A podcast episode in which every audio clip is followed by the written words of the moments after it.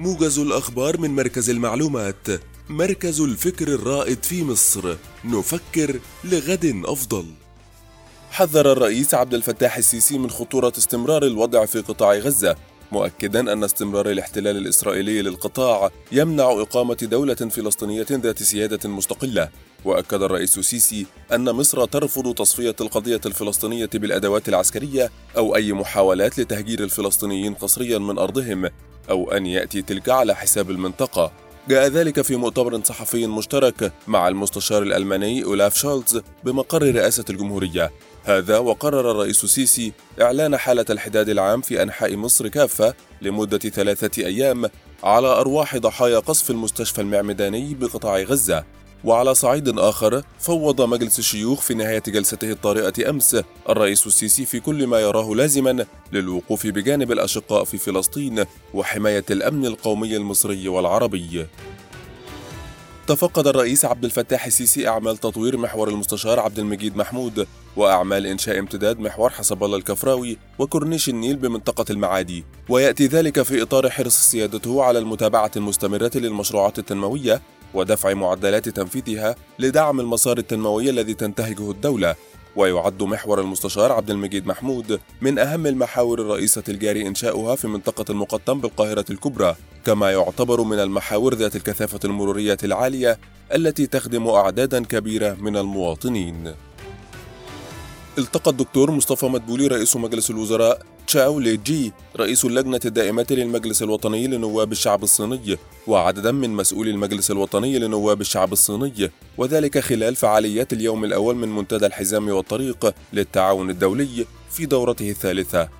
وأشار مدبولي إلى أن مصر كانت من أولى الدول التي انضمت لمبادرة الحزام والطريق وثمن مدبولي مشاركة عدد من الشركات الصينية العملاقة في تنفيذ بعض المشروعات التنموية في مصر مبرزا جهود الدولة لتهيئة بيئة تشريعية وتنظيمية سعيا لجذب المزيد من الاستثمارات لمختلف القطاعات. أعلنت وزارة الصحة والسكان إصدار 377843 قرار علاج على نفقة الدولة خلال سبتمبر الماضي. يأتي ذلك ضمن حملة 100 يوم صحة لرفع العبء عن المواطنين خاصة غير القادرين منهم. وأوضح حسام عبد الغفار المتحدث الرسمي لوزارة الصحة والسكان أن إجمالي المستفيدين من قرارات العلاج الصادرة بلغ 359,406 مواطنين بتكلفة إجمالية ملياري و99 مليون و541 ألف جنيه. وأضاف عبد الغفار أن هناك توجيهات مستمرة من وزير الصحة والسكان بتيسير إجراءات حصول المواطنين خاصة غير القادرين على حقهم في الحصول على خدمات طبية على أعلى مستوى. بحث إيهاب فهمي سفير جمهورية مصر العربية في تونس الاستعدادات لعقد اللجنة التجارية والصناعية المشتركة بين البلدين والتي ستعقد نوفمبر المقبل بتونس ومن المقرر تنظيم منتدى اقتصادي مشترك على هامش انعقاد تلك اللجنة بمشاركة رجال أعمال ومستثمرين من تونس ومصر في عدد من القطاعات بما يساهم في مزيد من التعريف بمختلف مميزات مناخ الأعمال في البلدين. أوضح الجهاز المركزي للتعبئة العامة والإحصاء أن إنتاج الحبوب قد زاد بنسبة قدرها 1.6% ليبلغ نحو 23.4 مليون طن عام 2021-2022 مقابل 23 مليون طن عام 2020-2021